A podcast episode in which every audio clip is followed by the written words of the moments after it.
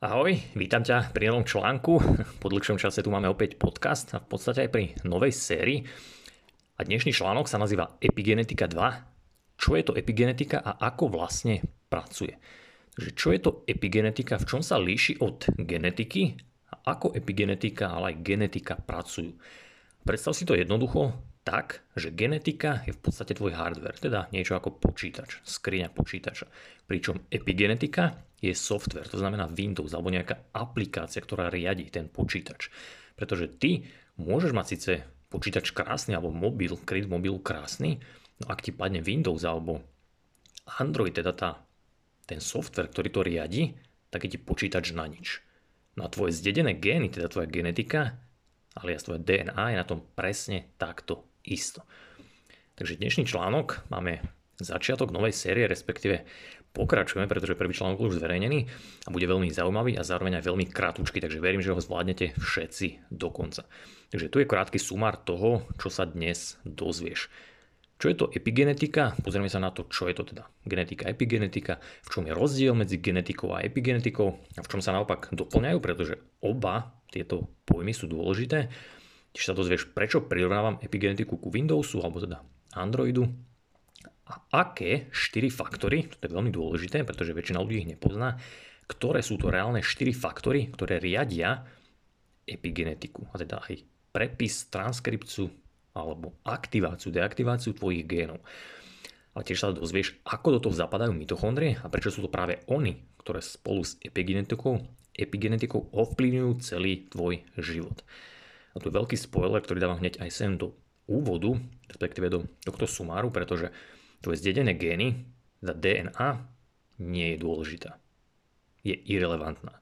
Ale epigenetika, teda to, či vôbec ako, alebo či sa nezapnú, zapnú tieto gény, tak to už dôležité je. Takže poďme na to. Čo je to epigenetika? Dnes teda začíname, ako som povedal, novú sériu o epigenetike hoci prvý článok, e, tí, ktorí ste tu stáli čitatelia, tak viete, že prvý článok o oku, krátkozrakosti, melanopsine a dopamine bol zverejnený, že v podstate séria už e, začala, alebo bol vtesnaný do série Kvantová biológia, pretože sa tam vtedy e, hodil.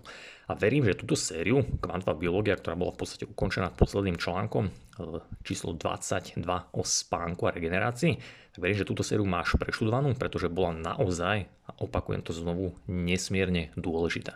A tiež verím, že máš pozretý posledný webinár, pretože ako som tam vravel, tak naozaj bol veľmi dôležitý. Bolo to také krásne zhrnutie všetkých týchto vecí. A v ďalších článkoch naň tiež nadviažeme. Mimochodom, v závislosti od toho, kedy tento článok, respektíve podcast počúvaš, tak možno ešte máš možnosť zakúpiť si e, klasickú predpredajovú cenu. Ak nie, tak záznam bude samozrejme k dispozícii aj naďalej, ale už za plnú cenu. Takže poďme na to. Poďme na epigenetiku. Čiže epigenetika v podstate od slovíčka, alebo teda v modernom slova zmysle znamená nejaký vedný podobor genetiky, ktorý študuje zmeny v genovej expresii, a teda v podstate aj vo fenotype daného organizmu alebo človeka. A čo je dôležité, že tieto zmeny v genovej expresii nie sú spôsobené zmenou DNA, teda nejakej nukleotidovej sekvencie, alebo teda DNA, vieš teda, predpokladám, že tá skrátka znamená tvoje jadrové gény. A inými slovami, po lopate povedané, tak tvoje gény môžu byť akékoľvek. No, vyžadujú niečo, čo ich zapína, vypína, alebo aktivuje, deaktivuje. A na základe toho sa buď ten gen prejaví, alebo neprejaví. A práve toto robí epigenetika. Čiže to máš v podstate hneď z úvodu vysvetlené, že prečo ti bežné sťažovanie sa na zlé gény alebo opačne dnes nepomôže pretože veľa ľudí e, to naozaj robí. A určite poznáš, alebo si niekedy počul vetu typu, že no a čo, že fajčím alebo pijem, veď aj moja babka fajčila celý život a mala proste rakovinu, aj moja mamina mala rakovinu, prababka mala rakovinu, tak mne je jedno, či budem fajčiť, pretože ja ju dostanem tiež a tiež umriem v skorom veku. To sú vety, ktoré naozaj veľa ľudí používa, no my dnes vieme, že sú alebo nie sú pravdivé. A tieto epigenetické javy môžu byť následne zdedené aj z bunky na bunku a z generácie na generáciu. Takisto, alebo pri procesu, ktorý sa naviažu mitóza, teda delenie buniek, A čo je dôležité, že genom, vrátanie epigenetických zmien sa označuje ako epigenom. To teda znamená, že podobne ako naša mitochondriálna DNA, ktorá sa prerába rýchlejšie ako jadrová DNA, ktorá sa preniesie z matky na dieťa a tak ďalej, tak takisto aj nejaké epigenetické zmeny sa prenášajú. To znamená, veľmi laicky opäť, mám nejaké gény, predispozíciu na toto, na toto, nejaké farbu očí, typ pleti alebo výška tak ďalej, hrúbka kosti, tieto veci, že niečo zdedím, epigenetika ovplyvní, ktoré z týchto génov sa prejavia, ktoré sa neprejavia a tieto epigenetické zmeny, povedzme nejaké dieťatko, nejaký živočích sa s nimi narodí, tak sa opäť vedia preniesť na ďalšiu generáciu, ďalej, ďalej, ďalej. A rovnako aj mitochondria, alebo mitochondriálna DNA, ktorá sa taktiež prerába. A konec koncov to byť každému známe, pretože keď aj naši predkovia sa začali sťahovať z Afriky, zhruba 170-130 tisíc rokov dozadu, respektíve 70 tisíc rokov dozadu, tak tieto epigenetické zmeny nám umožnili prežiť v odlišných podmienkach. Pretože sme sa stiahovali bližšie k polom, teda ďalej od rovníka, bolo tam viacej chladu, odlišná strava, odlišné podmienky a vďaka zmene mitochondrií, ich DNA, ale aj epigenetickým vplyvom sa následne menili prejav našich génov. Toto by ti malo byť teda už známe z predošlých dávnejších článkov. Teraz, aké sú štyri hlavné faktory epigenetiky? Toto predpokladám väčšina ľudí nepozná, takže si to veľmi v rýchlosti zhrnieme a pozrieme sa na to. Čiže u človeka sú najdôležitejšie 4 také epigenetické mechanizmy, hoci v ďalších článkoch na ne nadviažeme a dozvieš sa možno nejaké ďalšie. Čiže sú to za prvé metylácia alebo demetylácia, potom acetylácia, opak zasa deacetylácia, to je v podstate chemická nejaká modifikácia histónu, čo sú nejaké proteíny, okolo ktorých je v chromozómoch ovinutá naša DNA. Potom za tretie sú to zmeny v usporiadaní chromatínu, to je zase hmota, z ktorej sú zložené naše chromozómy, určite poznáš. A potom je tam činnosť malých nejakých nekodujúcich RNA molekúl. Mimochodom v článku sú aj pekné, no myslím, že 3-4 obrážteky, ktoré si vieš pozrieť, ak ti nie je známe ako DNA, alebo teda celkovo ten no, tu zmotaná DNA vyzerá, tak určite si pozri, pretože to je veľmi jednoduché, vieš to veľmi jednoducho zapamätať a lepšie si predstaviť tie veci, keď o tom takto počúvaš.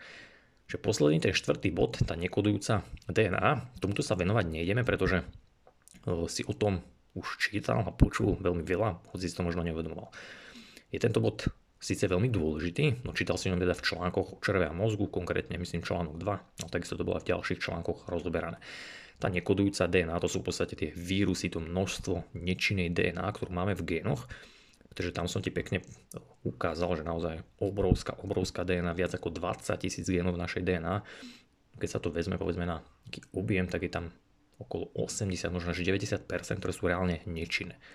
Preplnené vírusov, nejaké retropozóny a tak ďalej, ktoré v podstate reagujú opäť na nejaké vplyvy, podmienky a následne vedia zmeniť tie gény, transkripciu a tieto. Čiže v týchto článkoch si o tom čítal, takže toto pre nás na teraz dôležité nie. Ten základ už máš. Čiže na obrázku, ak si potom pozrieš, tak vidíš tú zmotanú DNA. A v podstate, aby si to vedel aj teraz nejako v hlave predstaviť, keď toto počúvaš, čiže DNA, ten nejaký dvojitý rebrík, to si určite už niekedy videl, je tam nejaké, no, ako keby tyčka, tyčka v strede, teda nejaké rebríny. Čiže to je v podstate ten základ, tá najmenšia DNA, keď sa na to pozrieme úplne zblízka. Tam sú potom uložené tie gény. A teraz tá DNA sa potom nejako zmotáva okolo proteínov ktoré sa nazývajú že históny. To sú ako keby také gulôčky. Oni sa následne vedia spojiť do väčšieho celku, ten sa nazýva že a ktoré sa následne kompaktne, teda veľmi tesno, prepoja do chromatínu. Ten sa následne už zmotá do, alebo je súčasťou tzv. chromozómu. A toto si už určite počul každý z vás. Ono na obrázkoch to poznáš ako také niečo ako X, a potom sa to rozdelí teda a my zdedíme 23 párov chromozómov od otca, 23 od matky a to v podstate vytvorí tú našu jadrovú DNA. Teda takýmto spôsobom, na základe týchto zmotávacích mechanizmov, sa v podstate teda veľmi dlhá DNA, ktorú keby si rozmotal, tak mala veľmi niekoľko metrov, tak sa dokáže zmotať naozaj do mikro metrových rozmerov. To znamená, že každá bunka v tele, v tele máme veľa buniek, tak takmer v každej bunke je táto DNA takto zmotaná, takto kompaktne obsiahnutá. Čo je to acetylácia histónov a metylácia DNA? To sú veľmi dôležité pojmy, ktoré boli v podstate tie prvé dva faktory, na ktoré sa skrátke pozrieme. Takže ako si mohol vidieť alebo počuť, tak takmer v každej bunke naozaj máme zmotanú celú DNA. To znamená, že v tejto DNA je každý gén. Čiže je tam nesmierne veľa. A teda je tam uložená aj informácia o každej bunke v našom tele, o jej tvare, aj niečo o jej funkcii. Čiže je tam nejaká informácia. A to znamená, že povedzme, bunka v tvojom mozgu, nejaký neurón dajme tomu, ktorý tiež obsahuje DNA, tak je v podstate schopný, pretože v tej DNA je celá tá genetická informácia, tak ten mozog alebo ten neurón by mal byť schopný povedzme, vytvoriť palec na nohe. A zasa opačne, že v palci v nejakej bunke máš DNA z mozgu, ako vyzerá, tak ten palec by mal byť schopný z tejto DNA vytiahnuť a byť schopný poskladať povedzme neurón. No každému z nás, aj laicky, empiricky je jasné, že sa to nedieje. Že takto nefungujeme. Pretože nikomu z nás v mozgu ešte nevyrastol palec, alebo teda aspoň o tom neviem. A to ti hneď laicky ukazuje, že väčšina génov, ktoré máme, je po celý život naozaj zmotaná a v podstate nečinná. A je to aj reálne tak. Pretože sa o to stará práve epigenetika, teda faktory, tie štyri, ktoré sme spomenuli, ktoré určujú, že či sa tento gén zapne, tento vypne, alebo naopak ostane po celý život vypnutý, niektorý zapnutý a tak ďalej. Čiže teraz skrátke sa pozrieme na tieto dva dôležité body. Čiže ako prvé metylácia. Metylácia je teda pridávanie značiek metylových skupín na danú časť DNA. Zase demetylácia je odoberanie metylových skupín. Tá metylová skupina je v podstate CH3, čiže opäť staré články ti veľmi pekne pomôžu. C uhlík a H3 teda 3 vodíky, to znamená je tam nejaká chobotnička, už poznáš, ktorá drží 3 krát vodík a tým posledným chápadlom, posledným valenčným elektrónom sa drží tej časti DNA. To znamená, že tieto metylové časti sa naviažu na nejakú konkrétnu časť DNA, na nejakú časť génu, alebo sa teda odstrania, demetylujú. A prečo je to dôležité? Pretože keď sa metyluje nejaká časť DNA, tak ten gen je v podstate deaktivovaný, teda utíšený, silence v angličtine. A naopak, keď sa demetyluje, tak je aktívny, aktivovaný, spustený. Toto si verím, každý dokáže zapamätať. Teraz druhá časť, acetylácia. Tu je v skratke o to, že nejaké gulôčky dá tie históny, reálne ako nejaká gulôčka, tá zmotaná DNA, tak ona seba opäť môže naviazať nejakú acetylovú skupinu, preto sa to nazýva, že acetylácia.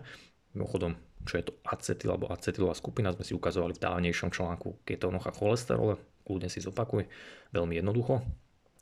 A teda ten histón, keď na seba tú acetylovú skupinu zmotá, tak sa opäť ako keby ten gén je schopný rozmotať a teda aktivovať. A zase naopak deacetylácia, keď z toho histónu tú acetylovú skupinu odoberieme, tak tie históny sa na seba zmotajú a teda tá DNA sa stane kompaktnejšou, inými slovami deaktivuje sa, pretože nie je schopná tá časť génu sa vyťahnuť. Čiže ti to ukazuje, že acetylácia v podstate robí opak metylácie.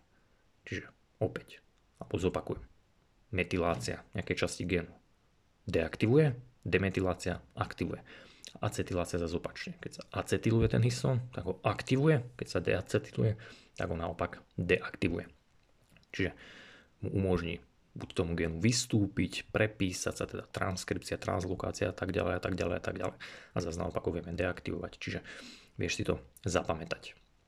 A teda otváranie, umeno zatváranie génu alebo genómu, tak to je to, čo robí v podstate epigenetika v ľudských bunkách, no v podstate aj v bunkách iných živočichov hrá acetylácia, ale aj metylácia, a teda aj opak demetylácia, deacetylácia, nezastúpiteľnú úlohu pri naozaj vypínaní, teda inaktivácii, ale aj zapínaní aktivácii špecifických génov. Pretože každá bunka v tele potrebuje povedzme, iné gény zapnuté, iné vypnuté a takisto potrebuje v inom konkrétnom nejakom špecifickom čase. Povedzme, keď sa diferencuje, teda delí, keď sa bunka nejaká, povedzme, pokožke nejaká bunka vie, že pokožka sa neustále prerába. Keď sa tá bunka delí, tak potrebuje mať vtedy zapnutú tú časť génu, aby teda vedela tú bunku vytvoriť. Keď sa nedelí, tak musí mať vypnutú. Zasa v mozgu vie, že niektoré neuróny ťa prežijú, čiže tam je väčšina génov povedzme vypnutá. Že naozaj to musí byť nejakým spôsobom ovládané. A my dnes reálne vieme, že sú rôzne vonkajšie faktory, ktoré môžu ovplyvniť toto miesto, kam teda následne tá metylová značka do DNA sa pripne, kde sa odopne, kde sa na ten histón pripne acetyl, odopne a tak ďalej. A platí to aj opačne. Ono veľký taký údiv vo vedeckej komunite, v podstate v koncom minulého storočia, začiatkom 21. už bol taký väčší, väčší prelom, tak taký ten najväčší údiv bolo práve to, že my sme zistili, že metylácia môže viesť k úplnej odlišnosti jedincov s rovnakou genetickou výbavou. A toto je niečo, čo je veľmi dôležité. A musíš si to zapamätať. Nejaký jednoduchý príklad si môžeš predstaviť povedzme včeliu kráľovnu, lomeno včeliu robotnicu. Ich gény, pretože tá včela, tak ich gény sú rovnaké, identické. No líšia sa práve metyláciou génov, že u kráľovny nie, sa metyluje niečo iné, u tej robotnice niečo iné, pretože majú odlišné vplyvy, odlišnú stravu, odlišný život a teda vznikne iný druh života. Hoci opakujem, ich genetická informácia je úplne totožná. Presne tak je to potom aj s tým povedzme, prstom na nohe versus nejakým neurónom v mozgu. Obidva obsahujú tú genetickú informáciu kompletne celú, no sú rozdielne, pretože majú rozdielne zapnuté, vypnuté gény. Čiže potrebuješ to nejakým spôsobom zafixovať. A v tomto bode pripomínam, že premium členovia majú veľkú výhodu, pretože keď si teraz v hlave spomeniete na nedávny, myslím, že september webinár o autizme a jeho vzniku, tak nejakých posledných 5, 6 cca minút som rozprával práve o metylácii a acetylácii, o tom, aký majú vplyv na vodu a teda aj na samotnú genetiku a epigenetiku. A spomenul som to schválne, pretože už vtedy som vám do hlavy chcel zasiať toto semienko, ktoré bolo ľahko pochopiteľné a následne, keď sa k tým veciam dostaneme, tak vám to začne lepšie dochádzať. Že zdravie, výkonnosť, ako aj dĺžka života sú závislé na epigenetike a nie genetike. Že riadky vyššie, ktoré si počul v podstate naozaj ukazujú alebo znamenajú, že ty ako človek môžeš mať síce, síce zdedené nejaké predispozície Tiež môžeš mať mitochondriálnu nejakú DNA, ktorá môže byť viac uspôsobená na chlad, viac na teplo, viac vláda takúto stravu, takúto. No práve na základe tvojho života, životného štýlu, prostredia, v akom si, tie veci, ktoré robíš, možno mimovoľne, alebo aj zodpovedňa vôľou, tak vďaka tomuto v podstate určuješ činnosť svojich mitochondrií a následne aj epigenetiku, teda gény, ktoré vypneš, ktoré zapneš, ktoré sa prejavia, ktoré sa neprejavia. A toto sa netýka iba výzoru, pretože ten je irrelevantný. Týka sa to najmä kvality tvojho života, ale aj dĺžky tvojho života, teda zdravia, lomeno výkonnosti, pretože zdravie je vždy prvoradé. Takže niekto sa môže dožiť 90 rokov, no keď posledných 40 má nejakú vážnu chorobu, tak asi to nie je moc príjemné. Čiže toto je veľmi, veľmi dôležité. A my o týchto skutočnostiach dnes už naozaj reálne vieme, to napríklad aj na práci známeho, veľmi populárneho podľa mňa odborníka David Sinclair, určite poznáš, schválne ho spomínam, pretože v tejto sfére veľmi, povedzme, že známy, možno aj obľúbený. A podľa mňa osobne, hovorím to hneď v úvode tohto prvého v podstate článku série, že Sinclair podľa mňa nejde úplne dobrým smerom, pretože mu uniká veľmi veľa vecí no pomohol nám naozaj pochopiť, a jeho práca je nesmierne dôležitá, že pomohol pochopiť vedeckej komunite, že naozaj je to tak, že epigenetika rozhoduje o tom, aký život prežijeme a nie naše gény. A teda, že my sme schopní reálne našim životným štýlom ovplyvniť, či sa dožijem dlhší život, krátší život, ale hlavne aký ten život prežijem. To znamená, či zdravý, plne funkčný, výkonný, alebo naopak, povedzme, že budeme len prežívať s nejakou civilizačnou chorobou. A k jeho práci a niektorým veciam sa v tejto sérii samozrejme určite dostaneme. No koho zaujíma, tak mnohé veci som už spomínal, či už v predošlých článkoch alebo v mojej druhej knižke Kvantová biológia. On pri štúdiách, alebo takto, celkovo pri štúdiách, keď sa venujeme epigenetike, genetike, tak sa skúma interakcia génu s daným proteínom, pretože už vieš, všetko v tom tele je v podstate zložené z proteínov, takisto aj gény. A teraz, alebo napríklad aj ten histón, teda tá guľočka, okolo, okolo ktorej je DNA zmotaná v podstate z proteínov. A teraz tie dané proteíny, ako už vieš, sú kvantizované polovodiče. A článok Kvantová biológia 12 jasne ukázal, že polovodiče reagujú s okolitými štyrmi silami, pričom tá najsilnejšia je elektromagnetická sila. A prečo to hovorím? Pretože interakcia sily s proteínom, lomeno polovodičom, je to, čo napríklad uniká Sinclairovi a čo neberie v úvahu a robí obrovskú chybu, pretože sa v niektorých svojich výskumoch podľa mňa míli. No my túto chybu v budúcich článkoch neurobíme. Že tu je zhrnutie, záver, alias pripomienka nadchádzajúceho workshopu. Verím, že dnešný kratší dôležitý článok zvládol úplne každý. A epigenetika, dlhovekosť, ale v podstate aj vyšší alebo kvalitný výkon či pevnejšie zdravie sú naozaj dnes veľmi riešené témy, hlavne teda v sfére tohto zdravého životného štýlu, pretože ľudia sa už o tom dozvedajú, mitochondrie, epigenetika a je to veľmi dobré. A je to potrebné, pretože sa to potrebuje dostať do väčšej skupinky ľudí. Keď sa pozrieme napríklad okolo seba, tak naozaj reálne zistíme, že priemerný človek už nie je zdravý.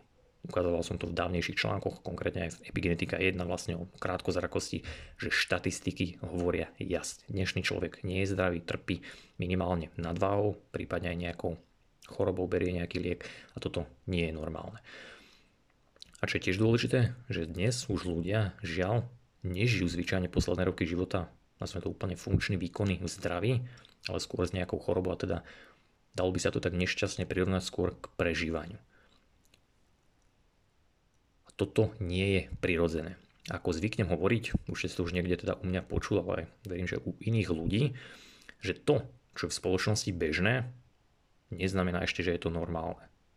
To znamená to, že keď sa dnes priemerne nejakí dvaja ľudia stretnú a začnú sa zhovárať, tak zistia, že majú priemere spoločne, spoločné to, že chodia k lekárovi, majú nejaký zdravotný problém, Čiže naozaj sa s tým stretávam, že bežne, keď povieš niekomu, že máš nejaký problém, tak on ti hneď odvetí, že aj on chodí k lekárovi a on má niečo, druhý človek má tiež niečo, tak toto je bežné, ale nie je to normálne. A ty sa nesmieš zameriavať iba na svoj hardware, teda zovňajšok telu, ale hlavne na svoj software, to znamená mitochondrie a epigenetiku. A kľúčová myšlienka dnešného článku je to naše prostredie a životný štýl, aký si si v danom prostredí zvolil alebo aký si volíme my sami, či už vedome alebo nevedome, ktoré rozhodujú o tom, aký život budeme žiť. A toto si potrebuješ zapamätať. A na záver teda pripomínam možnosť registrovať sa na nadchádzajúci workshop, ktorý bude, ako už vežu, 19. novembra v Bratislave. Bude od 10. do nejakej 17. hodiny, budú tam samozrejme nejaké prestávky, bude rozdelený na viaceré úseky. No práve tieto veci, o ktorých si aj teraz čítal, tak ti chcem predstaviť nejaké praktické kroky, ako si môžeš takýto životný štýl vyskladať sám podľa seba ako si ho vyhodnocovať. Takže tešíme sa na každého účastníka a verím, že sa vidíme minimálne s tými zodpovednejšími, či už čitateľmi alebo aj členmi. Registrácia na workshop je stále možná, o nižšie, alebo teda keď sa preklikneš či už na podcast niekde tam v popise alebo priamo na článok na blogu, tak určite tam nájdeš link.